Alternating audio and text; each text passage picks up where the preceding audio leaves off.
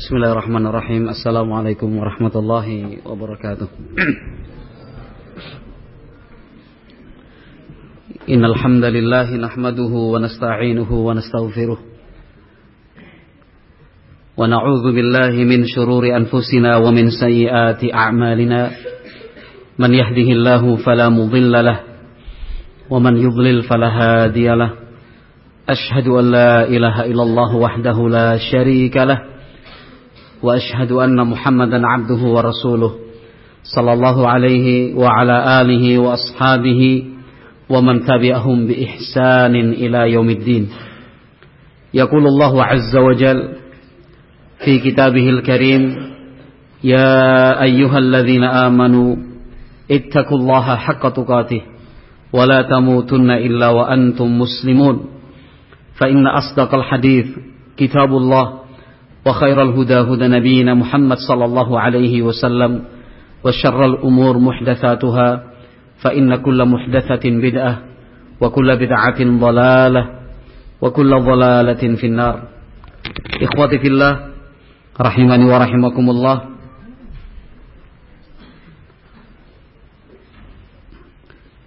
dosa yang ditimbulkan oleh lisan seringnya tidak terfikirkan oleh si pelaku. Kesalahan-kesalahan yang dilakukan melalui lisan pada umumnya dianggap kecil dan ringan. Kemaksiatan yang bersumber dari lisan. Jarang sekali orang yang memperhatikannya. Oleh karena itu di dalam sekian banyak ayat Al-Quran Demikian juga di dalam beberapa hadis Rasulullah Sallallahu alaihi wa alihi wasallam Kita akhirnya membaca Menemukan dan memahami Betapa pentingnya Memperhatikan organ tubuh yang satu ini. Kalau misalkan kita mendengar nasihat dari orang tua bahwa memang lisan tak bertulang, lidah tak bertulang. Memang benar adanya. Memang benar adanya. Organ tubuh yang satu ini yaitu lidah atau lisan bisa dikatakan adalah sumber dari sekian banyak kebaikan. Sebaliknya juga menjadi sumber sekian banyak kejahatan dan keburukan. Ketika seorang hamba ingin masuk ke dalam Islam. Maka yang pertama kali untuk dia lakukan adalah mengucapkan syahadatain. Asyhadu an la ilaha illallah wa asyhadu anna muhammadan abduhu wa rasuluh. Yang itu hanya bisa terucap dengan lisan. Berdakwah ilallah azza wa jalla berzikir kepada Allah Subhanahu wa taala, membaca Al-Qur'an, amar ma'ruf nahi mungkar, bacaan-bacaan di dalam salat, bacaan-bacaan di dalam umrah dan haji, komunikasi, bermuamalah antar sesama manusia secara umum dan sesama kaum muslimin secara khusus itu yang melakukannya adalah lisan. Tetapi ternyata tidak jarang kekufuran, kesyirikan, kebid'ahan, kemaksiatan itu pun ternyata bersumber dari lisan. Bersumber juga dari dari lisan. Seperti yang saya sebutkan di depan tadi bahwa ada sekian banyak dosa dan kemaksiatan yang dilakukan oleh lisan tetapi tidak disadari oleh si pelakunya. Nah, Nabi Muhammad alaihi salatu wasallam sendiri sudah mengingatkan hal ini sebelum kita menyadari. Nabi Muhammad alaihi salatu wasallam sudah mengingatkan hal ini.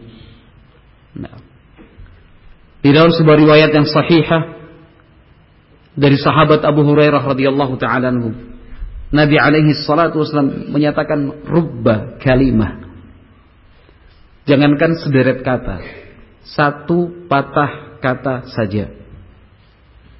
Satu patah kata saja. Yang diucapkan oleh seorang manusia. Dan ia tidak memperdulikannya. Lam yulqi laha balan. Ia tidak sadar keluar begitu saja.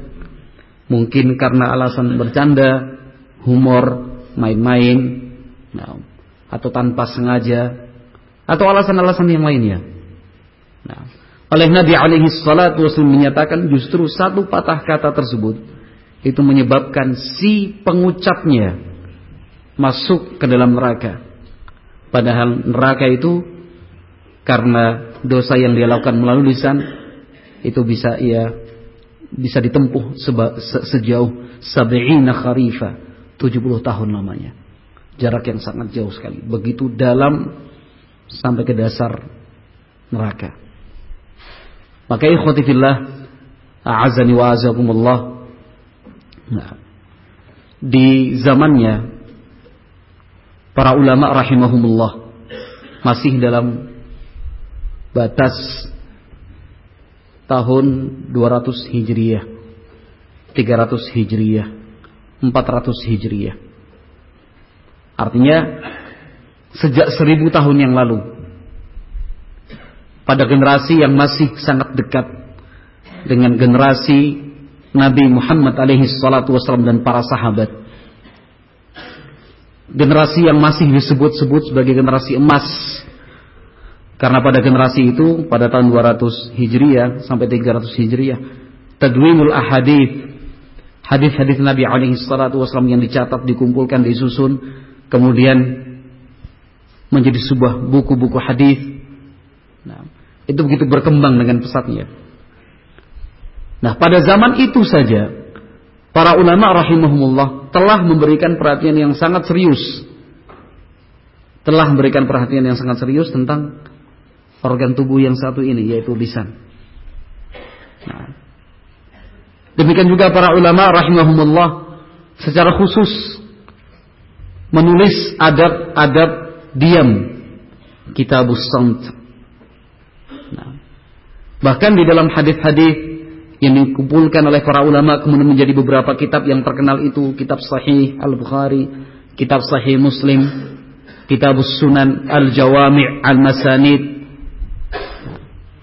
dan kitab-kitab yang lainnya selalu saja ada bab yang secara khusus membahas tentang bahaya lisan. Nah, ikhwati fillah azani wa dari sekian banyak dosa yang dilakukan oleh lisan atau lidah kita nah, adalah dosa namimah. Adalah dosa namimah. Jangankan mereka yang tidak menaruh perhatian dengan agama jangankan mereka yang tentang agama saja mereka tidak mengerti Jangankan mereka yang sama sekali tidak ingin mengetahui tentang agama. Kita yang sehari-hari belajar agama. Kita yang sehari-hari mengaku mengkaji Al-Quran dan Sunnah Nabi Muhammad SAW. Kita yang sehari-hari secara zahir bentuk lahiriah kita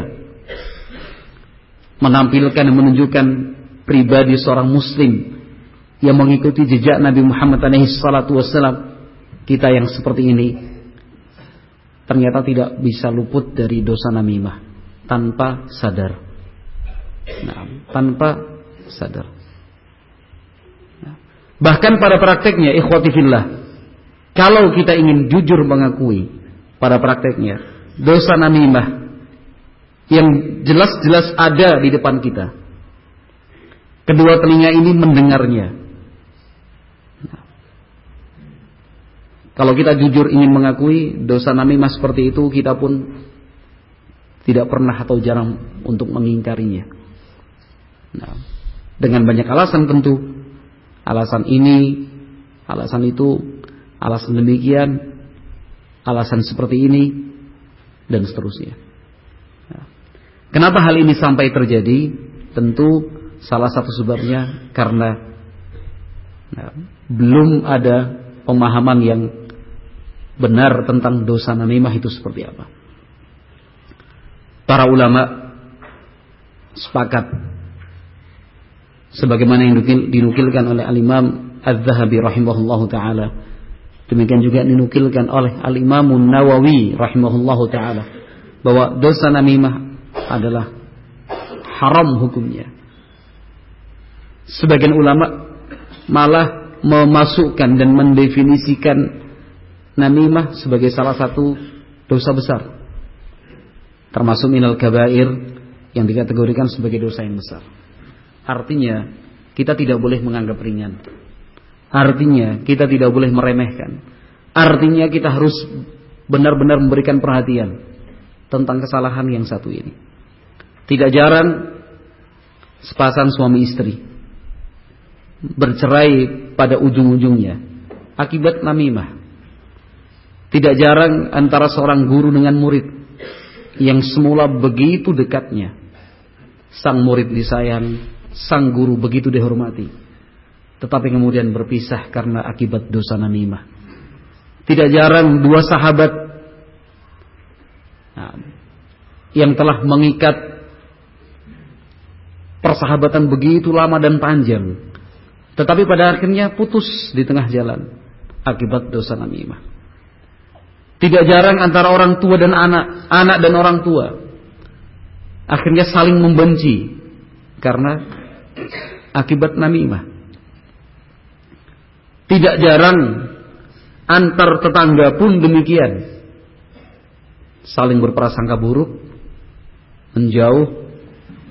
Nah, selalu berpikir yang negatif tentang tetangganya. Itu disebabkan oleh dosa namimah. Nah, suatu hari Rasulullah Shallallahu Alaihi Wasallam melintasi dua buah kuburan. Seperti yang diceritakan oleh sahabat Abdullah bin Abbas radhiyallahu taala anhuma yang diriwayatkan oleh Al-Imam Al-Bukhari dan Al-Imam Muslim rahmatullah alaihi wa rahmatan wasi'ah. Anna Nabi alaihi salatu wassalam marra ala qabrain. Nabi alaihi salatu wassalam melintasi dua kuburan. Faqala innahuma la yu'adzabani wa ma yu'adzabani fi kabir. Kata Nabi alaihi salatu wasallam, dua penghuni kubur ini sedang disiksa. Mereka berdua disiksa bukan karena masalah yang besar. Bukan masalah yang besar. Artinya bukan masalah yang berat sebenarnya untuk ditinggalkan. Mudah saja untuk ditinggalkan. Asalkan ada mau, selagi ada tekad, kalau dia betul-betul dan bersungguh-sungguh untuk tidak melakukannya ringan dan mudah. Disiksa oleh Allah Azza wa Jalla di, di, sejak dalam kubur. Nah, nah sabda Nabi alaihi salatu wasallam innahuma la yu'adzaban ay fi kuburihima. Lafaz hadis ini diambil oleh sebagian ulama untuk men menyatakan bahwa namimah termasuk dosa besar. Karena disebutkan bentuk azabnya Nah, di dalam kubur. Kata Nabi alaihi salatu wassalam, "Amma ahaduhuma fakana yas'a bin namimah." Salah satu dari kedua penghuni kubur ini, kata Nabi alaihi salatu wassalam dulu semasa ia hidup di dunia, melakukan perbuatan namimah. Wa ammal akharu fakana la yastathiru min bauli. Sementara yang kedua ia disiksa di dalam kuburnya karena ia tidak menjaga diri dari air kencingnya. Nah. ثم أخذ عودا رطبا فشكهما ثنتين ثم غرز كل واحد منهما على كل قبر Kemudian Nabi alaihi salatu wasallam mengambil ranting yang masih basah. Kemudian dipatahkan menjadi dua. Lalu masing-masing kubur dari kedua kubur itu ditancapkan satu dari ranting basah tersebut. Kata Nabi alaihi salatu wassalam, la'allahu an yukhaffafa anhuma ma lam yaybasa mudah-mudahan diringankan azabnya kedua penghuni kubur itu selama ranting tersebut masih basah dan belum kering. Nah, ikhwati fillah yang dimuliakan dan dirahmati Allah Azza wa Jal, ini sesuatu yang besar. Siksa di alam kubur Sebelum kita dibangkitkan Allah Azza wa Jal dari kubur, sebelum kita dikumpulkan oleh Allah Azza wa Jal di mahsyar nanti, sebelum dihitung amalan perbuatan kita selama hidup di dunia, sebelum ditimbang amal kita yang dilakukan selama di dunia, sebelum masuk surga ataukah neraka. Pelaku namimah telah merasakan azab di dalam kuburnya. Pelaku namimah sudah merasakan azab di dalam kuburnya. Nah. Ikhwati fillah yang dimuliakan dan dirahmati Allah Azza wa Jal. Dari mana Nabi alaihi salatu wasallam mengetahui bahwa si pelaku namimah satu dari kedua pemilik kubur itu disiksa oleh Allah Azza wa Jal. Tentu dari wahyu yang disampaikan Allah Azza wa Jal untuk Nabi kita Muhammad alaihi salatu wassalam. Dan berdasarkan wahyu dari Allah Azza wa Jalla juga. Nabi Muhammad SAW mengetahui sebab penghuni kedua kubur itu disiksa oleh Allah Azza wa Jalla. Adapun yang dilakukan oleh Nabi alaihi salatu wassalam menancapkan ranting yang masih basah itu adalah kekhususan untuk Nabi Muhammad alaihi salatu wassalam. Kekhususan untuk Nabi Muhammad alaihi salatu wassalam. Dari mana? Apa dasarnya? Apa hujah kita untuk menyatakan bahwa hal tersebut merupakan kekhususan untuk Nabi Muhammad alaihi salatu wasallam? Jawabannya karena para sahabat yang mulia radhiyallahu taala anhum ajmain tidak melakukannya. Karena para sahabat Nabi di antara mereka adalah khulafa ar-rasyidun tidak melakukan hal yang sama dengan yang dilakukan oleh Nabi Muhammad alaihi salatu wassalam. Sehingga itu kekhususan untuk Nabi Muhammad alaihi salatu wassalam. Andai hal itu bukan kekhususan untuk Nabi Muhammad alaihi salatu wassalam, tentu para sahabat yang lebih pertama dan lebih dahulu lebih semangat untuk melakukannya. Maka berdasarkan keterangan ini ikhwati fillah yang dimuliakan dan rahmati Allah azza wajal yang dilakukan oleh sebagian kaum muslimin menaburkan bunga menancapkan ranting yang masih basah. Nah, demikian juga menyiramkan air dari kendi. Nah, air yang telah dicoba capu nah, oleh orang nah, oleh orang tertentu. Nah, oleh orang tertentu. Nah, yang diyakini oleh sebagian masyarakat hal itu bisa mengurangi siksa mengurangi siksa yang dirasakan oleh si penghuni kubur. Itu adalah perbuatan yang tidak sesuai dengan agama kita. Tidak sesuai dengan agama kita. Itu yang pertama karena perbuatan tersebut merupakan kekhususan untuk Nabi Muhammad SAW. Yang kedua, Nabi melakukannya karena Nabi mendapatkan wahyu dari Allah Azza wa Jal bahwa penghuni kubur tersebut sedang disiksa. Sementara kita dari mana kita mengetahui? Dari mana kita mengetahui bahwasanya si A, si B sedang disiksa di dalam kuburnya? Yang ketiga, justru ketika kita melakukan hal tersebut, kita terjatuh dalam perbuatan su'udzon, memiliki prasangka buruk dengan saudara kita. Saat kita menaburkan bunga seperti yang dilakukan oleh sebagian kaum muslimin atau menuangkan air dari sebuah kendi dengan alasan untuk mengurangi siksanya, mengurangi kedahsyatan di alam kubur, artinya kita sudah berprasangka buruk. Nah, barangkali kita tidak mengetahui juga.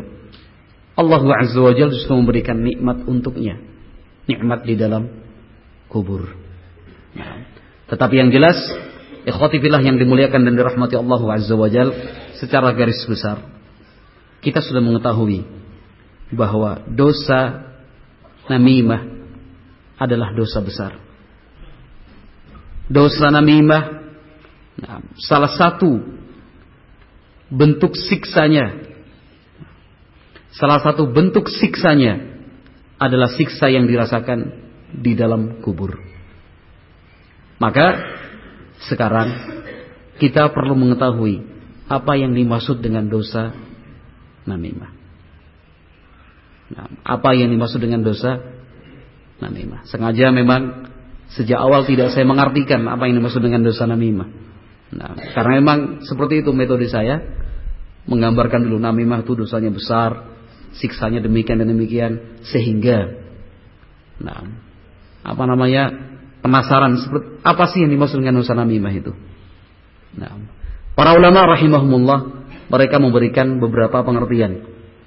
Tetapi dalam pertemuan malam hari ini saya hanya akan membawakan dua definisi dan dua pengertian saja. Nah, kedua definisi yang akan saya bawakan ini bukan untuk kemudian kita pilih Oh yang ini yang paling benar berarti yang kedua tidak. Yang kedua benar berarti yang pertama tidak. Bukan. Sengaja saya bawakan akan bawakan dua pengertian tentang dosa namimah agar kedua-duanya bisa kita jauhi dan bisa kita tinggalkan. Nah, yang dimuliakan dan rahmati Allah Azza wa Jal, seringnya kita memahami dan itu yang sering kita dengar bahwa namimah itu adalah naqlu kalamin nas ba'dihim ila ba'din ala jihatil ifsad. Nah. Ini yang sering disebutkan oleh para ulama rahimahumullah tentang dosa namimah. Namimah itu artinya menukil ucapan orang lain, menyitir, memotong, membawa, menyampaikan ucapan orang lain secara utuh, sepenggal-sepenggal, dua kata, tiga kata saja kemudian disampaikan kepada pihak berikutnya kepada pihak berikutnya dengan tujuan untuk merusak hubungan kedua-duanya. Dengan tujuan merusak hubungan kedua-duanya. Nah, tetapi yang perlu digarisbawahi ikhwati filah yang dimuliakan dan dirahmati Allah azza wajal kalimat ala jihatil ifsad. Nah, kalimat ala jihat al ifsad dengan tujuan untuk merusak hubungan kedua belah pihak. Seringnya kita memahami bahwa dengan tujuan merusak hubungan kedua belah pihak itu atas faktor kesengajaan baru bisa dikatakan sebagai namimah. Padahal pada prakteknya keterangan yang disebutkan para ulama rahimahumullah walaupun tidak sengaja pun tetap dikatakan sebagai namimah. Walaupun tidak bermaksud untuk merusak kedua hubungan untuk merusak hubungan kedua belah pihak. Tetapi jika itu dilakukan tetap dikatakan sebagai namimah. Tetap dikatakan sebagai namimah. Di sana ada si A, ada si B. Ada si A, ada si B.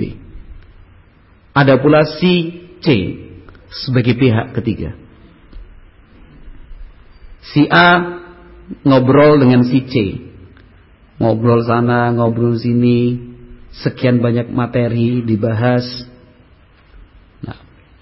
Bincang-bincangnya pun santai. Apa saja dibahas.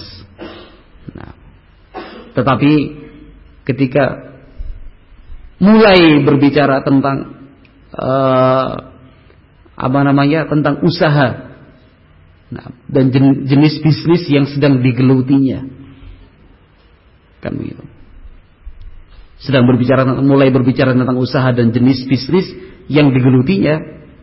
Nah, ternyata si A sempat menyinggung si B. Ngomong-ngomong-ngomong-ngomong nyebut atau menyinggung tentang si si B. Nah, misal saya berikan contoh. Oh, saya ini ini contoh ilustratif. Uh, saya ini usaha es kelapa muda. Sejak lima tahun yang lalu pelanggan saya banyak ini ini dan itu. Si B dulu, nah si B dulunya kerja sama saya. Saya ajari cara memilih kelapa yang baik itu seperti apa.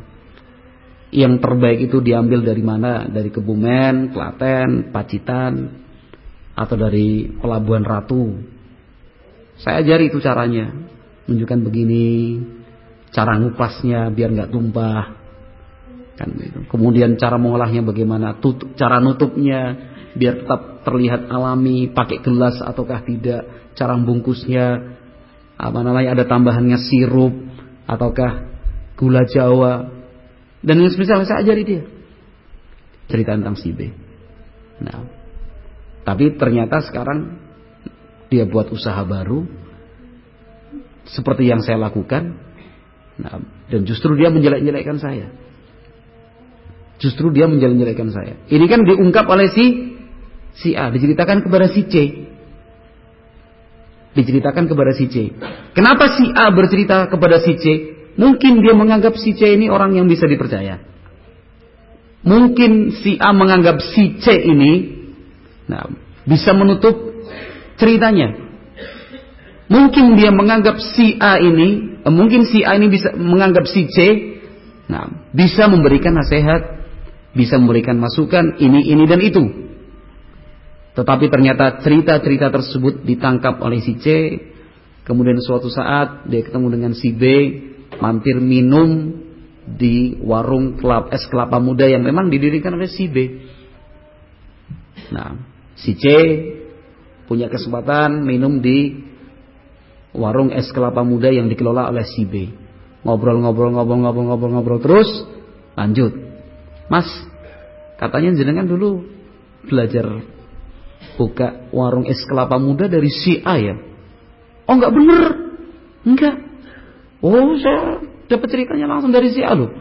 Katanya jenengan dulu ikut diajari ini ini ini ini, ini semuanya.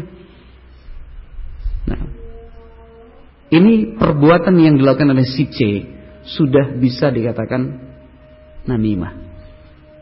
Sudah bisa dikatakan sebagai bentuk bentuk namimah. Nah, dan yang seperti ini, masya Allah, tersebar merata di tengah-tengah masyarakat kita. Illa man rahimahullah.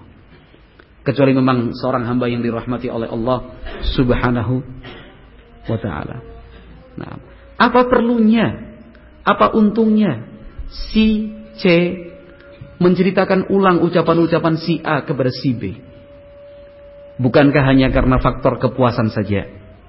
Dia merasa senang, merasa puas karena sudah bisa bercerita, punya bahan pembicaraan dengan si B. Nah, lebih parah lagi kalau misalkan si C tadi kembali bertemu dengan si A. Oh, ceritanya yang jenengan kemarin ternyata saya cross check ke si B. Enggak bener katanya. Oh, dia belajar sendiri. Bohong. Terus. Yang seperti ini. Terus ini. Si C. Na'udzubillah. Padahal misalkan pun benar. Misalkan pun benar. Misalkan ya. Misalkan pun benar si B itu dulunya belajar kepada si A. Misalkan pun benar. Tetapi kemudian si C ini tidak membicarakannya. Si C kemudian mendiamkannya. Si C tidak mengungkit-ungkitnya. Kita yakin bahwa hubungan si A dan si B baik-baik saja. Misalkan itu pun be, benar. Ini diam saja. Diam saja. Justru semestinya si C ini memberikan nasihat kepada si A. Sudahlah. Rezeki itu sudah diatur oleh Allah Azza wa. Sudah diatur oleh Allah Subhanahu wa taala. Meskipun kamu itu punya apa namanya pegawai tiga, empat, setelah itu masing-masing buka usaha es kelapa muda sama dengan yang kamu lakukan. Nah, yang namanya rizki itu sudah ditentukan oleh Allah Subhanahu wa taala. Saya punya seorang teman. Nah, dari dia saya baru mengerti dan memahami tentang makna rizki. Sejak dulu kita itu sudah belajar rizki itu ditetapkan Allah Subhanahu wa taala, rizki itu sudah diatur. Kalau sudah bagiannya dan jatahnya kita, itu tidak mungkin jatuh ke orang lain. Rizki orang lain juga tidak mungkin kita rampas dan kita ambil. Sudah sekian lama saya pelajari hal yang seperti itu. Tapi betul-betul saya faham dengan kalimat singkat saat bertemu dengan seorang teman waktu itu tahun 2011 masih ingat pada hari-hari Mina di depan tenda ketemu dengan seorang teman teman lama dari Yaman saya haji dari Indonesia teman itu datang dari Yaman. Ketemu ngobrol cerita tentang usaha yang dia lakukan. Kata dia, saya punya usaha begini dan begitu. Saya punya beberapa orang teman, saya ajari dari nol sampai selesai, dari A sampai Z. Saya ajarkan apa yang saya tahu pada beberapa orang teman itu. Terus saya tanya, loh, gak beti ya, gak takut ya? Orangnya orang timur, gak takut antum ini kehilangan pelanggan segala macam ini ini dan itu. Kata dia, ini kalimat yang kemudian sampai sekarang saya masih ingat. Kata Allah ben ben. Panggilan saya kan Iben kalau sama teman. Allah ben ben. Pekerjaan bisa ditiru, rizki nggak bisa ditiru. Masya Allah. Itu makcelep. Betul-betul makcelep. Saya baru memahami rizki, konsep rizki di dalam Islam ya malam itu. Sebelum tahun 2011 saya nggak paham. Ngerti-ngerti. Cuman tuh betul-betul paham belum. Sebelum 2011. Tapi sejak 2011 sampai sekarang Alhamdulillah. Kalimatnya sederhana sekali ya. Pekerjaan bisa ditiru. Rezeki nggak bisa ditiru ben. Iya bener juga ya. Jazakallah khair. Jazakallah khairan. Itu masih saya bawa sampai sekarang. Ya prinsip seorang muslim memang seperti itu. Nah, pekerjaan bisa di ditiru. Rezeki apa bisa ditiru rezeki? Nggak bisa. Sampaian buka usaha, dia buka usaha, yang sana buka usaha, sama persis. Saat diskon-diskonnya persis hadiah-hadiahnya persis. Sabar, semua serba persis. Apa rezeki bisa ditiru sih? Subhanallah, rezeki itu tidak bisa ditiru. Benar kalimat dari teman saya itu. Nah, kenapa saya mengangkat contoh tentang bisnis dan dunia usaha? Seringnya terjadi di situ namimah. Seringnya terjadi dalam urusan dunia. Seringnya terjadi dalam urusan dunia, dalam urusan uang, dalam urusan harta, dalam urusan usaha, yang sekarang ini dalam urusan pangkat dan kedudukan. Yang sekarang-sekarang ini urusannya tentang pangkat dan kedudukan. Beberapa waktu yang lalu sudah. Sekarang mulai lagi. Kalau beberapa waktu yang lalu pilihan caleg. Kan gitu. Jangankan bersaing antar partai. Dalam satu partai saja ada persaingan. Nomor urut 1, 2, 3, 4, 5. Jangankan antar partai, satu partai saja satu partai saja itu sudah ada persaingan. Dan salah satu bentuk persaingan itu tadi namimah. Nah, namimah pokoknya. Ngadu domba sana sini dan. Oh, katanya kamu begini. Enggak. Enggak. Nah, sekarang mulai muncul lagi untuk memilih siapa yang pantas untuk menjadi yang nomor satu di negeri Nusantara ini. Sudah. Namimah kanan kiri. Duduk di pos ronda sebentar aja, tiga menit aja nggak usah cepat-cepat. Cukup duduk di pos ronda bareng dengan orang awam begitu masyarakat tiga menit saja sudah. Wah pak ini lebih bagus, pak ini lebih bagus. Cari ini ora. Kan gitu. Oh, sudah ribut. Subhanallah, sudah ribut. Ini mengajar apa? Pangkat dan kedu kedudukan. Dalam perusahaan kalau kita berbicara tentang uh, apa namanya? pangkat dan kedudukan yang lebih lebih sederhana lagi dalam satu perusahaan. Seperti itu juga. Nah, lihat temannya sudah sebentar lagi naik ke sisi apa ke posisi manajer, nggak seneng, sampaikan ke dewan komisaris, jangan yang itu pak. Lo oh ini, ini, ini. Kalau perlu pakai surat kaleng, kalau perlu apa SMS gelap, kalau perlu email kosong. Email kosong itu bukan karena tidak ada isinya, tidak ada pengi, pengirimnya atau disamarkan pengirimnya. La haula wala quwata illa billah. Nah, apakah hanya untuk kepentingan sesaat kita tega untuk uh, untuk untuk merusak hubungan antara dua orang yang sebelumnya baik. Nah, yang sebelumnya sebelumnya baik. Nah, ikhwati fillah yang dimuliakan dan dirahmati Allah Azza wa Jal. Nah, jangan pernah merasa tenang dengan seorang teman yang seperti ini modelnya. Nyampaikan berita begini, berita begitu, si eh cari begini, ngene, ngene, ngene, jangan. Karena kata para ulama rahimahumullah seperti Al-Imam Al-Hasan Al-Basri rahimahullah, "Man namma ilaik, namma alaik." Man namma ilaik, namma alaik. Siapa yang berbuat namimah untukmu, katanya dia, maka dia pasti akan berbuat namimah atasmu. Mungkin dalam kesempatan ini kamu merasa diuntungkan. Tapi tunggu saatnya kamu yang akan dirugikan. Seperti itulah kurang lebihnya nasihat dari Al-Imam Al-Hasan Al-Basri rahimahullahu taala. Itu pengertian pertama tentang namimah. Pengertian kedua yang disebutkan para ulama rahimahumullah yang disebut dengan an-namimah adalah ifsya'usil. Hanya sebatas membuka rahasia orang. Itu pun sudah bisa dikategorikan sebagai dosa namimah. Nah, membuka rahasia orang kepada pihak lain itu sudah bisa dikatakan sebagai namimah. Kenapa? Jelas sekali. Nah, karena kita tidak akan mungkin apa namanya memahami makna yang pertama yang kita sebutkan tadi tanpa ada langkah yang kedua membuka rahasia orang lain. Nah, ketika saya mendapatkan informasi dari si A ini ini ini ini ini ini dan begitu masa lalunya dulu si B itu begini. Nah, wonge mbien koyong ini. Janjane seperti ini loh sejarahnya. Nah, ini kan sebenarnya si A sedang menyampaikan sebuah rahasia yang dia ketahui kepada kita. Nah, walaupun sebenarnya langkah pertama yang harus kita lakukan adalah mencegah. Oh, serasa cerita yang seperti itu. Sebenarnya. Apa untungnya? Saya tahu cerita yang lain saja. Cerita tentang itu itu saya, saya, saya juga nggak pengen ngerti dan eh, saya juga tidak ingin tahu tentang si B, tentang si D, tentang si E, tentang si F enggak. Cukup sebenarnya seperti itu langkah pertama yang harus dilakukan. Tetapi seringnya kita tidak punya keberanian untuk kemudian stop. Kita tidak punya keberanian untuk mengatakan berhenti.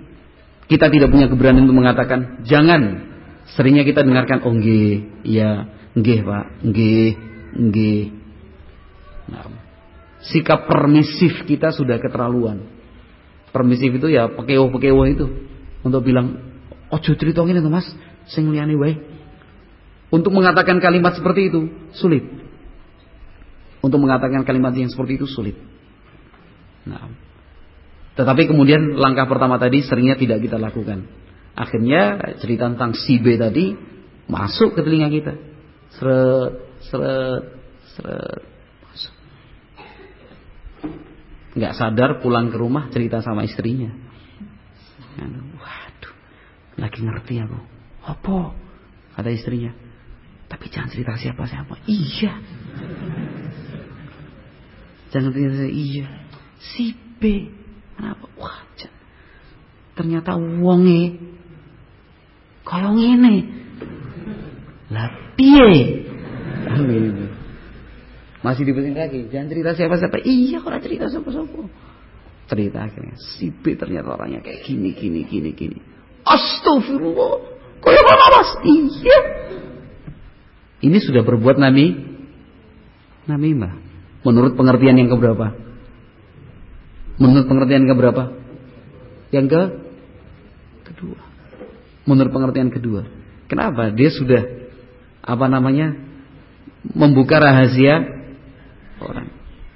Sebenarnya antara si A dan si B. Tetapi setelah si C bercerita kepada istrinya, secara tidak langsung antara istrinya dan si B tidak baik hubungannya. Minimal istrinya sudah memiliki penilaian yang buruk tentang si Bisa dipahami nggak ini? Bisa ya? Sebenarnya kan antara si A dan si B, si C mendengar dari si A rahasia itu, si C menceritakannya kepada si istrinya. Sebenarnya si C tidak cerita kepada si B, tetapi dengan cerita dari sang suami, istrinya akhirnya punya penilaian yang tidak baik tentang si B. Ini sudah namimah. Merusak hubungan antara istrinya dengan si B. Walaupun ini tidak ada kaitannya apa-apa. Istrinya nggak kenal si B, si B nggak pernah kenal sama si istrinya, tetapi minimal dia sudah punya penilaian tentang si B yang tidak baik.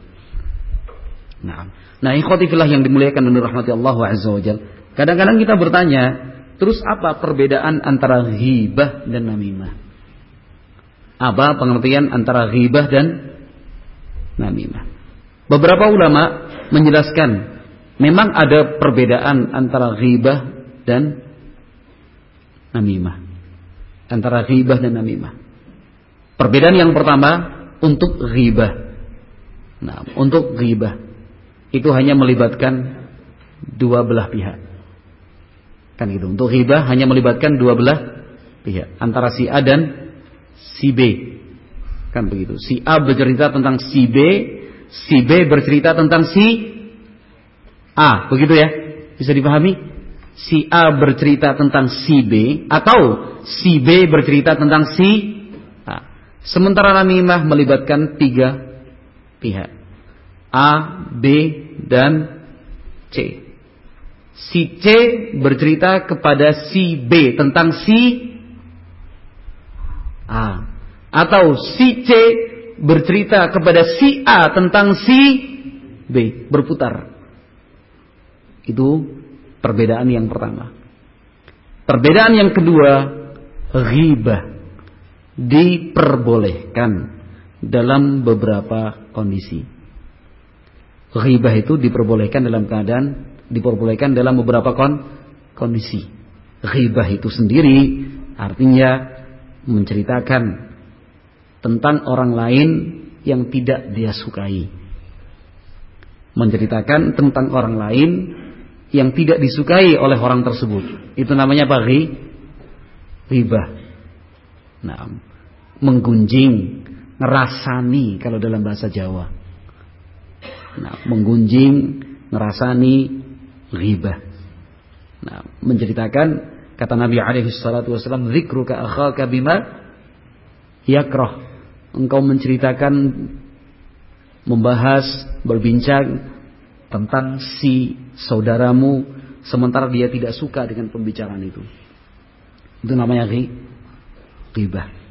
Nah, nah, dalam beberapa hal ghibah itu diperbolehkan. Dalam beberapa hal ghibah itu diperbolehkan. Misalkan dalam apa namanya menceritakan kejelekan seorang perawi. Nah, untuk menentukan sahih dhaifnya sebuah sanad, kuat lemahnya sebuah riwayat. Mau tidak mau harus dibahas perawi A, perawi B, perawi C. Perawi A tidak bisa kita terima karena hafalannya lemah. Nah, karena ternyata dia pernah diketahui berbuat uh, berucap dusta si A ini tidak bisa diterima periwayatannya. Nah, karena ternyata dia pernah men sengaja menyembunyikan sang guru sehingga tidak menyebutkannya, tadlis atau yang semisalnya. Nah, itu namanya riba. Tetapi diperbolehkan untuk maslahat yang jauh lebih besar. Sebagai bentuk ilmiah menentukan sebuah riwayat itu apakah benar-benar diucapkan Nabi Muhammad SAW ataukah tidak. Contoh yang lain at-tawallum. Nah, menceritakan kejelekan orang kepada orang yang berhak. Katakan aparat keamanan, hakim, qadhi dan yang semisalnya. Minta tolong Pak polisi karena si D itu berbuat ini ini ini ini dan itu. Tolong tangkap, tolong diurus, tolong diperkarakan. Nah, ini diperbolehkan. Karena saya sedang melaporkan kezaliman si D kepada saya. Dilaporkan kepada siapa? Kepada yang ber berhak. Atau dalam rangka meminta nasihat. Nah, atau beberapa hal yang lainnya disebutkan para ulama. Di antaranya adalah Imam Nawawi rahimahullah taala dalam Riyadhus Salihin. Nah, itu ghibah diperbolehkan dalam beberapa hal. Tetapi untuk namimah tidak ada satupun ulama yang mengatakan bahwa namimah itu diperbolehkan karena ada alasan tertentu. Selamanya dalam bentuk apa pun yang namanya namimah itu haram hukumnya. Tidak diperbolehkan untuk dilakukan oleh seorang muslim. Nah, perbedaan yang ketiga antara ghibah dan namimah. Perbedaan antara ghibah dan namimah. Nah, ghibah itu dilakukan dengan lisan. Nah, ghibah itu dilakukan dengan dengan lisan. Nah, sementara namimah bisa dalam bentuk lisan, bisa juga dalam bentuk hati yang ada di dalam hati ini. Nah, Itu disebutkan oleh para ulama rahimahumullah tentang perbedaan antara ghibah dan namimah. Tetapi yang jelas ikhwati fillah yang dimuliakan dan dirahmati Allah Azza wa Jal, mestinya kita sangat takut sekali. Sangat takut sekali dengan ancaman yang pernah disampaikan oleh Nabi Muhammad alaihi salatu wassalam di dalam hadis Hudzaifah ibn al-Yaman radhiyallahu taala anhu yang dikeluarkan oleh Imam Al-Bukhari dan Muslim rahmatullah alaihi rahmatan wasi'ah kata Nabi alaihi salatu wassalam la yadkhulul jannata namam la yadkhulul jannah namam. Tidak akan masuk surga. Pelaku namimah. Pelaku namimah itu tidak akan masuk surga. Nah. Kemudian disebutkan para ulama, apa yang dimaksud dengan tidak masuk surga? Nah, apakah betul-betul tidak masuk surga? Tentu kalau kita kaitkan dengan ayat-ayat Allah Azza wa Jal, demikian juga hadis-hadis Nabi alaihi salatu wasallam yang terkait tentang tauhidullah Azza wa Jal, meninggal dunia dalam keadaan bertauhid, mengucapkan kalimat la ilaha illallah sidqan min qalbi. Nah, betul-betul jujur dari dalam hatinya atau sebelum ia meninggal dunia mengucapkan kalimat la ilaha illallah sebagai penutup hidupnya dan dia tidak melakukan perbuatan syirik. Nah, maka para ulama mengatakan yang dimaksud la yadkhulul jannata namam si pelaku namimah itu tidak akan masuk surga artinya duhulan awalian. Tidak akan masuk surga dalam rombongan-rombongan yang pertama. Nah, tetapi ia, nah, kalau Allah kehendaki, akan disiksa terlebih dahulu di dalam neraka. Setelah ia bersih dari dosa tersebut, barulah ia masuk ke dalam surga Allah Subhanahu wa taala. Nah. Demikian juga ulama menyatakan bahwa yang dimaksud dengan la yadkhulul jannata namam tidak akan masuk surga si pelaku namimah adalah orang yang menghalalkannya setelah ia tahu bahwa namimah itu haram menurut agama. Setelah disampaikan ayat dan hadis Nabi alaihi salatu wasallam tentang dosanya berbuat namimah, dia sudah faham, mengerti betul, tetapi ia ternyata menentang dan menyatakan bahwa namimah itu halal hukumnya. Namimah itu halal hukumnya. Maka ini yang dimaksud dengan ucapan Nabi alaihi salatu wasallam, la yadkhulul jannata namam. Si pelaku namimah tidak akan masuk surga. Tetapi apa pun penjelasannya yang disebutkan para ulama rahimahumullah tentang makna hadis ini la yadkhulul jannata namam mestinya seorang muslim ataupun muslimah sangat takut sekali untuk melakukan dosa namimah ini sangat takut sekali untuk melakukan dosa dosa namimah nah yang kita khawatirkan ikhwati fillah barakallahu fikum yang kita khawatirkan adalah dosa namimah ini sudah kita lakukan selama ini tetapi tidak kita sadari sudah kita lakukan tetapi tidak kita sadari. Nah, misalkan saya berikan contoh. Nah, hidup bertetangga. Nah, kita punya tetangga, tetangga kita sebelah kanan Pak Bambang, sebelah kiri kita Pak Rianto. Nah, kita ada di tengah-tengahnya. Rumah kita antara rumah Pak Bambang dengan rumah Pak Rianto. Nah, suatu saat bersih-bersih rumah hari libur. Hari libur bersih-bersih rumah. Saya bersih-bersih rumah, Pak Bambang samping kanan saya juga bersih-bersih rumah. Ini suasana akrab ya. Sama-sama apa nyapu, bersihkan dinding yang berlumut, bakar sampah, ini ini dan itu. Nah, ternyata Pak Bambang ini mungkin tanpa sengaja dan kita harus selalu berprasangka baik dengan orang. Nah, walaupun kata-katanya tidak baik, tetapi kita harus selalu apa namanya mencari udur ini barangkali tidak sengaja, barangkali tidak bermaksud, barangkali inginnya ini ini dan itu. Pak Bambang ngomong, wah rumahnya Pak Arianto, nah, lumut dindingnya nggak pernah dibersihin. Males apa orangnya ya? Sibuk sana, sibuk sini sampai rumahnya nggak diurusin. Ini biasa ngomong ngobrol ngobrol biasa antara saya dengan Pak Bambang ini. Kan begitu. Tiga hari, empat hari, lima hari ketemu sama Pak Rianto. Waduh Pak Rianto, kemarin tiga hari yang lalu kita kan bersih-bersih rumah ini, satu lingkungan kita bersih-bersih. Nah itu sudah apa namanya rumah saya sudah cukup bersih, rumah tetangga kita sana Pak Bambang juga cukup bersih, rumah si Fulan, si Fulan udah bersih. Tapi rumahnya Pak Bam, eh, Pak Rianto ini yang belum bersih ini. Nah, sampai-sampai kemarin Pak Bambang bilang, wah Pak Rianto ini males orangnya. Pengennya basa-basi. Pengennya cari bahan pembicaraan. Pengennya menghangatkan suasana. Cuma nukilkan seperti itu. Nah, waduh sampai Pak Bambang kemarin bilang Pak Arianto ini kayaknya orangnya males, sibuk sana sibuk sini sampai rumahnya nggak diurusin ya. kita nganggapnya biasa, tapi belum tentu Pak Rianto menganggapnya biasa. Kalau masuk di hati, nah, apalagi sempat terucap, Wah, Pak Bambang sok tahu. Nah, kemarin saya itu sibuk ngurusin ibu yang sakit kok. Makanya kemarin nggak sempat ikut kerja bakti bersih-bersih ini. Kan ini. Secara tidak langsung, naudzubillah min dzalik. Naudzubillah kita sudah merusak hubungan antara Pak Bambang dan Pak Rianto. Katakan memang benar. Katakan memang benar Pak Bambang mengucapkan kalimat-kalimat itu.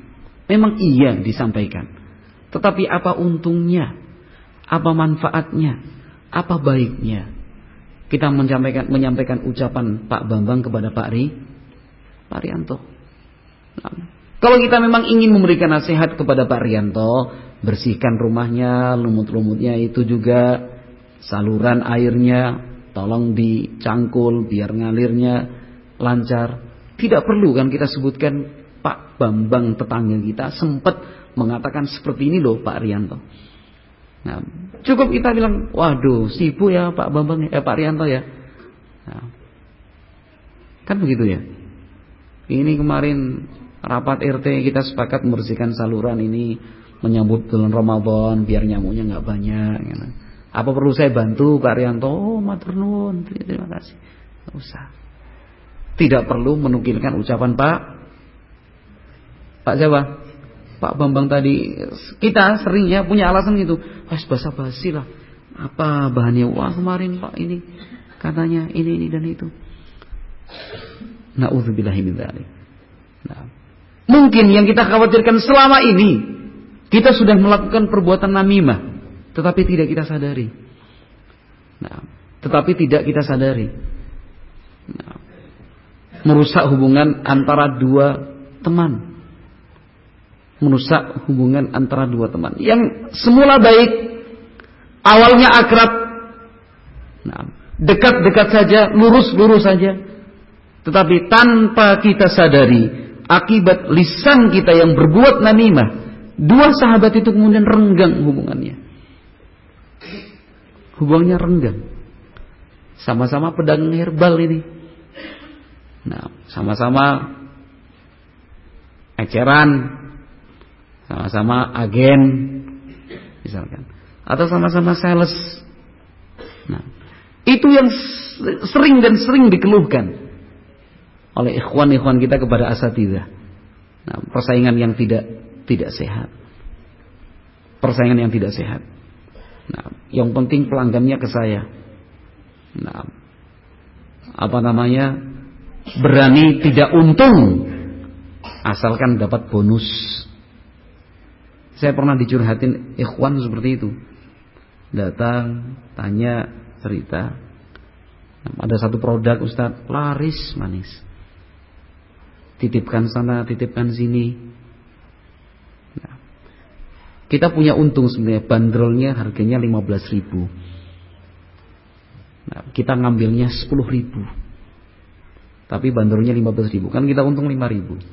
Ini karena saking larisnya ada ikhwan kemudian nurunkan 13 ribu. Jual. Ada lagi sampai 12 ribu. Ada yang bahkan sampai jualnya rugi. Bukan kembali modal ini 10 ribu bukan. Sampai berani menjual 9.500 lah kok bisa nanti kok bisa seperti itu? Ngejar bonusnya Ustaz. Kalau bisa menjual sekian ribu dapat bonus ini. Dihitung-hitung bonusnya lebih banyak daripada rugi yang di ya rugi yang dialami. Astagfirullahaladzim Nah, ini tidak baik. Tidak baik. Bersaing itu yang sehat. Nah, kalau memang sudah disepakati dari perusahaan itu bandrolnya 15 ribu, ya 15 ribu. Dan tentu perusahaan yang baik harus menegur. Kenapa sampai dijual di pasaran seperti itu? Sampai 13 ribu, 12 ribu 500. Nah, eh, khotifillah yang dimuliakan dan dirahmati Allah Azza wa Jal, saya contohkan tadi. Nah, antara Pak Bambang dan Pak Rianto lagi. Kan itu. Pak Bambang pedagang herbal, Pak Rianto juga pedagang herbal. Kan begitu.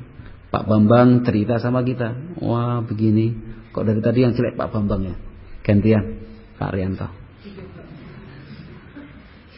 Pak Rianto, oh, Pak Rianto cerita sama saya. Begini mas. Saya ini apa namanya?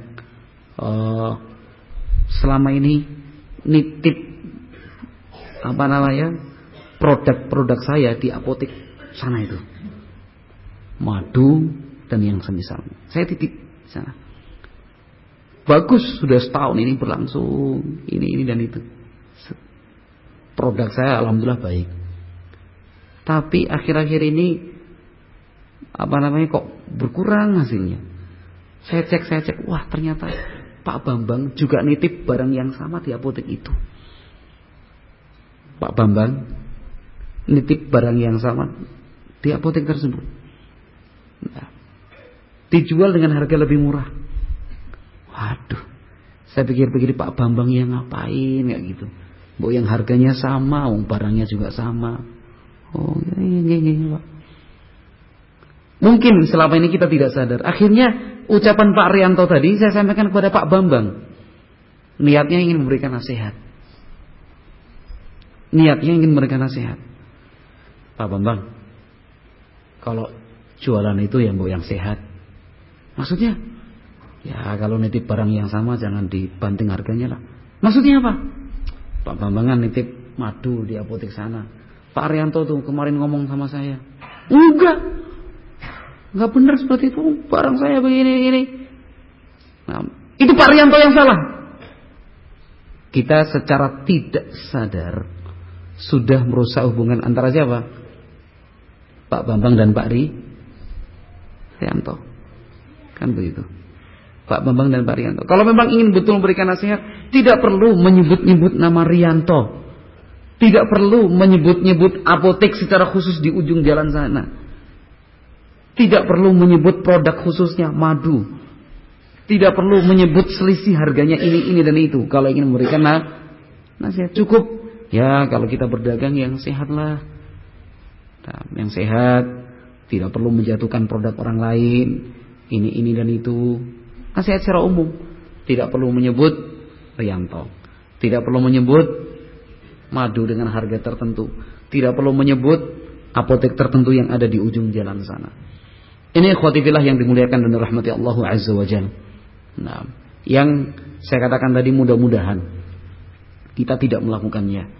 Tetapi misalkan pun kita telah melakukannya tanpa sadar, masih ada kesempatan untuk beristighfar dan bertaubat kepada Allah Subhanahu wa taala.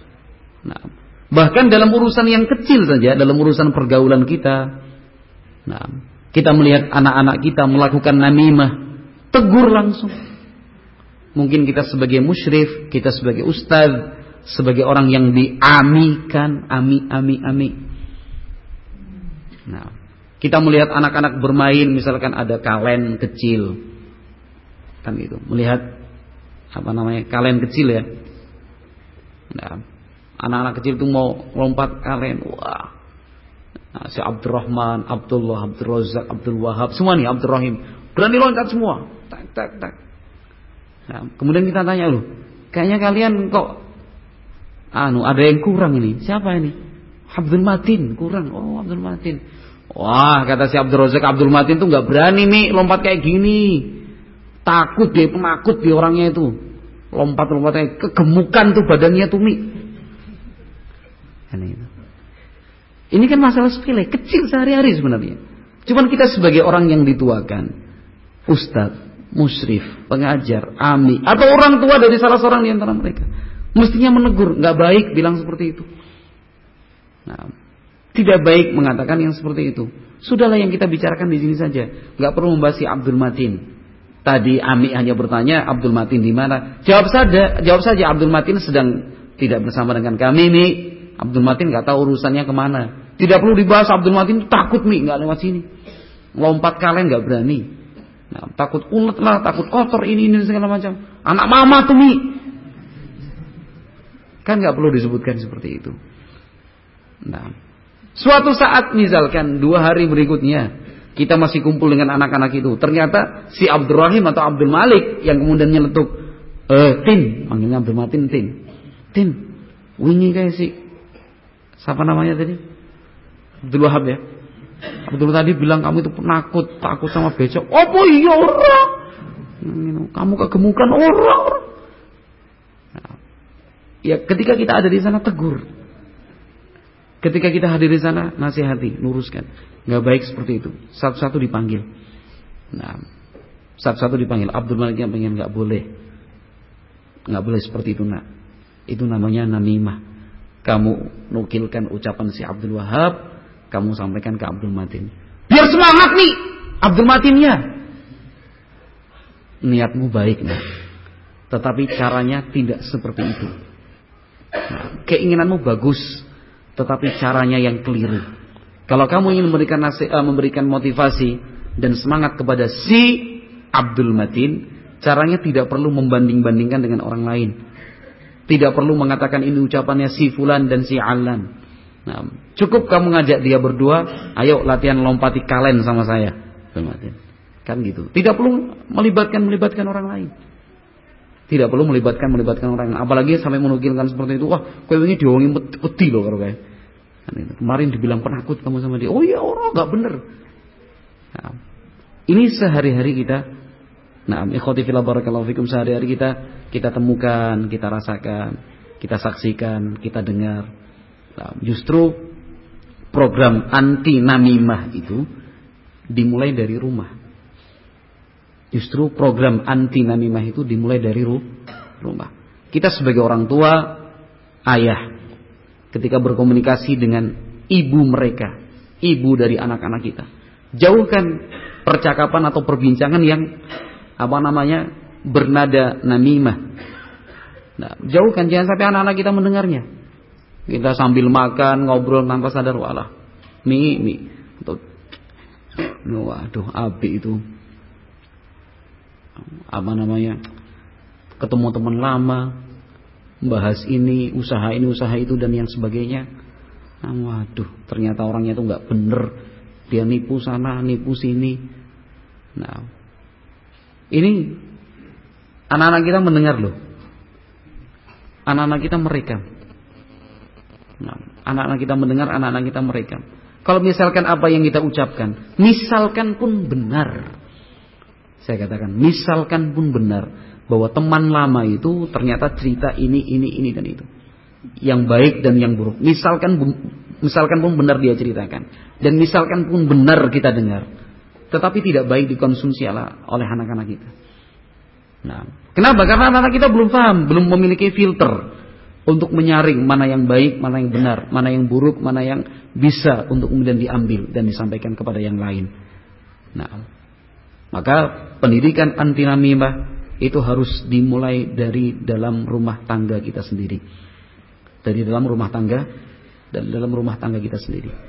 Nah, antara apa namanya kakak-kakak dan adik-adik kita, artinya paman-paman dan bibi-bibi anak-anaknya kita, ammah dan amiknya, khal dan khalahnya. Nah, jangan sampai kita menjadi pelaku namimah tanpa sadar, kemudian itu diikuti, diingat dan direkam oleh anak-anak kita.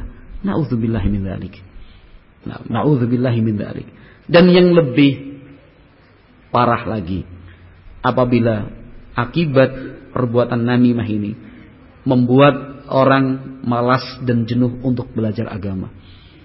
Akibat dosa namimah ini kemudian orang benci dengan agama. Akibat dosa namimah ini mengakibatkan orang lari dari ta'lim dan lari dari ilmu. Karena ulah kita sendiri. Karena ulah kita sendiri. Misalkan seorang ustadz saya, ustadznya, dalam sebuah majelis ta'lim. Nah, wajar seorang ustadz kemudian mencari, bertanya, si fulan ke mana? Si Alan di mana kok nggak kelihatan tidak hadir? Apa sakit ya? Nah, mungkin butuh bantuan, perlu didatangin, perlu diziarahi, perlu dikunjungi. Wajar seorang ustadz bertanya seperti itu. Nah, wajar seorang ustadz bertanya seperti seperti itu.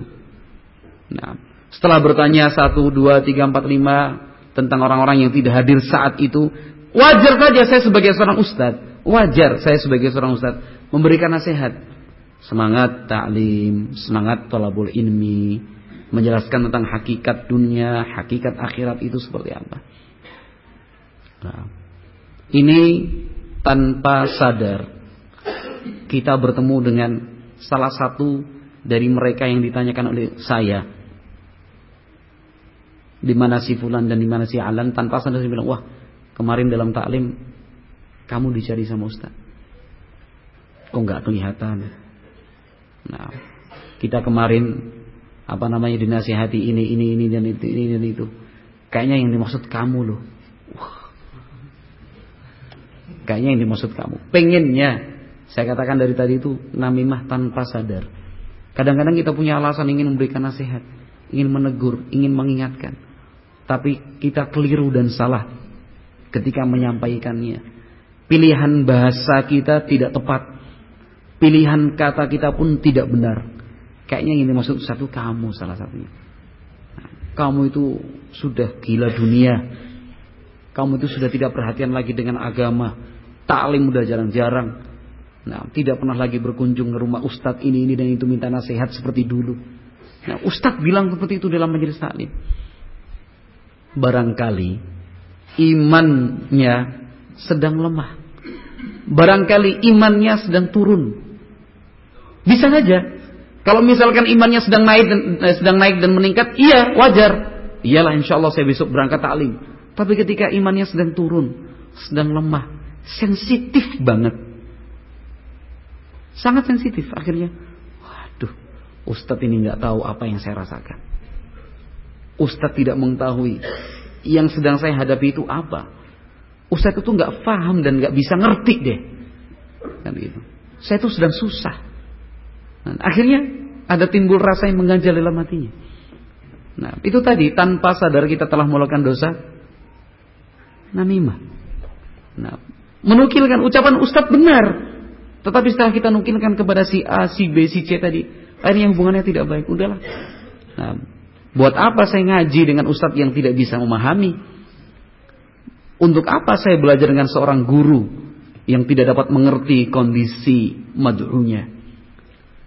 Apa gunanya saya belajar kepada seorang guru yang ternyata ini ini sudah mulai mencela gurunya sendiri. Nah, akhirnya dia mencela gurunya, dia berprasangka buruk terhadap gurunya, bahkan dia tinggalkan majelis taklim, dia tidak lagi tolabul ilmi, dia bahkan lebih jauh lagi meninggalkan agama. Siapa penyebabnya? Kita tanpa sa tanpa sadar. Nah, maka ikhwati yang dimuliakan dan dirahmati Allah Azza wa Jal, berhati-hatilah kita berhati-hati dari dosa yang semacam ini, dosa besar namimah. Nah, jangan sampai kita melakukannya, jangan sampai pula kita membiarkannya. Nah, terjadi di hadapan kita, kita mendengarnya, tetapi kita tidak berusaha untuk menegur dan memperbaikinya. Yang seperti itu tidak usahlah, ojo, nggak usah. Ngapain cerita tentang si A? tentang si B, si C, si D. Nah, buat apa kita mencari-cari kesalahan orang dan menceritakannya? Buat apa kita membahas cacat dan celah serta aib saudara kita? Lebih baik lagi kita berbicara tentang diri kita sendiri. Lebih baik lagi berusaha untuk mencari-cari kesalahan dan kekurangan yang ada pada diri kita itu apa. Nah, mudah kita mencari kekurangan orang. Tetapi mencari kekurangan diri sendiri sulit. Karena kita sebagai manusia, watak dasarnya berusaha untuk selalu mencari pembenaran atas apa yang kita lakukan. Seringnya kita, dan itu adalah watak dan karakter kita sebagai manusia, seringnya kita berusaha untuk benar. Kita nggak salah, wong saya punya alasan kok. Alasan begini ini ini ini itu kok. Sulit untuk menerima kebenaran. Maka daripada kita membahas orang lain, Nah, daripada kita membicarakan tentang si A, si B, si C, si D. Bahaslah diri sendiri. Nah, kebiasaan yang dilakukan oleh sebagian ulama salaf kita dahulu dan mungkin saat ini hanya sedikit orang yang mau melakukannya. Kebiasaan yang dilakukan oleh sebagian salaf dan semakin jarang dilakukan di zaman ini adalah meminta salah seorang saudaranya duduk, duduk, duduk, satu dua tiga, satu dua atau satu orang saja. Tolong saya meminta kepadamu. Bersumpah atas nama Allah Subhanahu wa taala. Saya meminta kepadamu. Apa kesalahan dan kekurangan saya selama ini menurutmu? Ini kebiasaan dilakukan oleh sebagian salaf. Nah, kita sebagian besar di antara kita jarak melakukannya. Kalaupun kita yang diminta untuk melakukannya, pakai uh. Apa ya? Rono sing kurang kok. Kita rono sing salah, apik-apik wae. Padahal mungkin kita tahu kekurangan saudara kita itu di sini. Kesalahan kita, saudara kita itu di sini. Ini kebiasaan yang dilakukan oleh sebagian sah. Salaf berani duduk di tempat yang sepi, diundang, makan-makan selesai minum dan sebagainya. Atas bersumpah atas nama Allah Subhanahu wa taala. Aku bersumpah atas nama Allah Subhanahu wa taala. Karena yang kita diajarkan kalau diminta oleh salah seorang saudara dengan bersumpah menyebut atas nama Allah Subhanahu wa taala se sebisa mungkin kita memenuhi apa yang di, diminta. Sebisa mungkin kita memenuhi apa yang di, diminta. Didudukkan demi Allah. Tunjukkan padaku kekuranganku. Didengarkan. Bukan kemudian dengarkan, masa iyo kita sudah memiliki langkah yang baik, mencontoh dan meneladani ulama salaf. Dudukkan. Ketika saudara kita bilang, kowe iki anu ya. Apa namanya? Nek ngomongi kok yo ngawur sering ya. Apa iya? Kapan? Cari sopo? Ya sudah minta, ditunjukkan kok sekali ditunjukkan Ya saudara kita yang sudah berusaha menunjukkan ngomongnya ngawur ya, mandek. Berpikir ya sudah dilanjutkan ah. Baru satu saja sudah protes kan gitu. Mestinya kan dengar omonganmu ngawur. Oh, oh ya. Tidak perlu kita bertanya contohnya apa?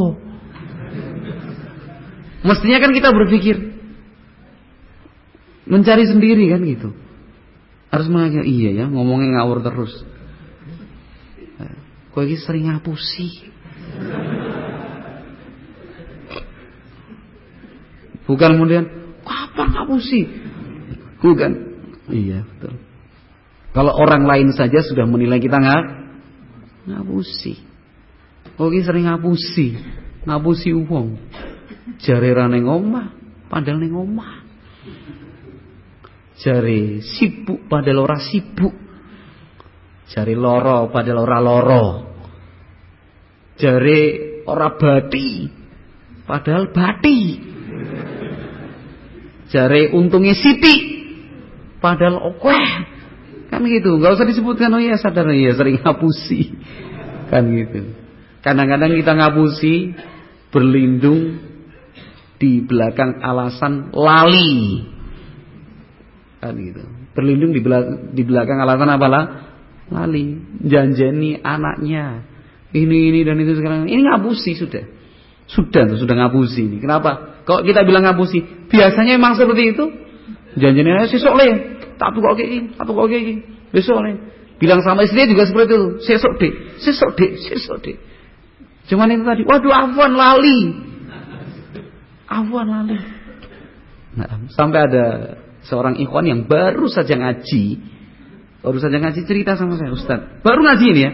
Ustaz Saya kok mencermati kehidupan salafi itu Tidak lepas dari Afwan Qadarullah Sama insya Allah Kebetulan ikhwan ini Orangnya disiplin banget. Waktu apa segala macam Janji itu ditepati. Memang sudah bawaannya sejak kecil Wataknya sudah baik. Alhamdulillah kenal salafi. Dia bilang kalau salafi bilang insya Allah itu artinya ngapusi ini penilaian dia loh. Yang baru saja nggak ngaji. Kok bisa? Lah iya, saya pernah. Nah, akhirnya cerita pengalamannya. Saya pernah bermuamalah dengan si A, dengan si B. Cerita dia si A, si B dan si C. Janjian di satu tempat jam sekian. Janjian jam 10, 11, 12. Kan gitu. Dia selalu bilang insya Allah. Insya Allah. Saya perhatikan ternyata kalau ngomong insya Allah itu nggak tepat waktu. Oh iya, iya. Yang kedua Allah. Ini saya perhatikan Salafi ini ini penilaian dia kan gitu. Mudah-mudahan keliru. Penilaian di dia. Mudah-mudahan nggak berani bilang keliru. Mudah-mudahan keli keliru mudah-mudahan penilaian dia. Mungkin beberapa oknum salafi saja. Gitu. Dia bilang ini kalau sudah bilang qadarullah itu berarti dia nggak niat ini. Qadarullah mas. Sudah takdir dari Allah. Padahal tidak ada ikhtiar yang nyata. Tidak ada usaha yang sungguh-sungguh. Tapi setelah gagal ini dan itu, kok darullah. Kemudian kata dia yang ketiga, afwan. Ini sudah setiap kali saya dikecewakan, kecewakan ini dan itu, pasti saja berlindung di belakang kalimat afwan. Maaf, afwan. Alhamdulillah kata dia. Ketika itu berbalik ke dia, dibilang afwan juga terima. Dibilang qadarullah juga mau, Dibilang insya Allah juga nggak pernah protes.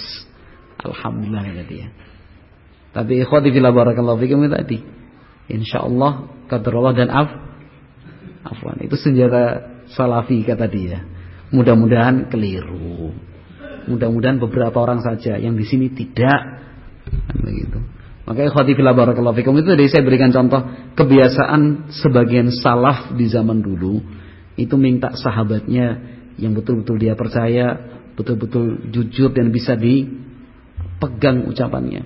Duduk kesalahku, kesalahanku dan kekuranganku yang selama ini kau lihat itu apa? Sampaikan saja. Gak usah takut, gak usah malu. Nah, kalau pas kita diminta yang seperti itu, balas. Tapi nanti gantian. Setelah saya nunjukkan salahmu, kamu juga berani nunjukkan salahku? Iya. Pada bodoh tersinggung, ora. Oh, namanya sudah bersahabat karib kan sudah ngerti watak dan karakternya. Mesti kan begitu ya? Nah, mestinya begitu ya sudahlah. Jujur-jujuran ya? Ya, jujur-jujuran. Kue ini. Oh, oh, oh. Nah, gitu. Gantian. Kamu begini. Bener ya? Nah, gitu. Terus itu bentuk muhasabah daripada membicarakan orang lain daripada menukil ucapan orang lain daripada membahas A, B, C, D dan seterusnya. Lebih baik membahas diri sendiri oleh diri sendiri. Kalau misalkan memungkinkan kita contoh ulama salaf dengan meminta bantuan orang lain yang betul-betul mengerti watak dan karakter kita. Wallahu a'lam bishawab. Mudah-mudahan Allah Subhanahu wa taala selamatkan kita dari semua dosa yang zahir maupun yang batin yang kita anggap besar maupun yang kita pandang kecil, tangan, kaki, hati, mata, telinga dan lisan kita dan semoga Allah Subhanahu wa taala justru menyelamatkan kita dari sekian banyak marah bahaya. Semoga Allah Subhanahu wa taala menyelamatkan kita dari sekian banyak siksa di dunia maupun di akhirat dengan lisan melalui ucapan-ucapan sederhana zikir dan doa. Astaghfirullah. Subhanallah. Alhamdulillah. La ilaha illallah. La haula wa la quwata illa billah. Allahu akbar dan yang seterusnya kurang lebih mohon maaf atas segala kekurangannya. Subhanakallahumma wa bihamdik asyhadu an la ilaha illa anta astaghfiruka wa atubu ilaik. Wassalamualaikum warahmatullahi wabarakatuh.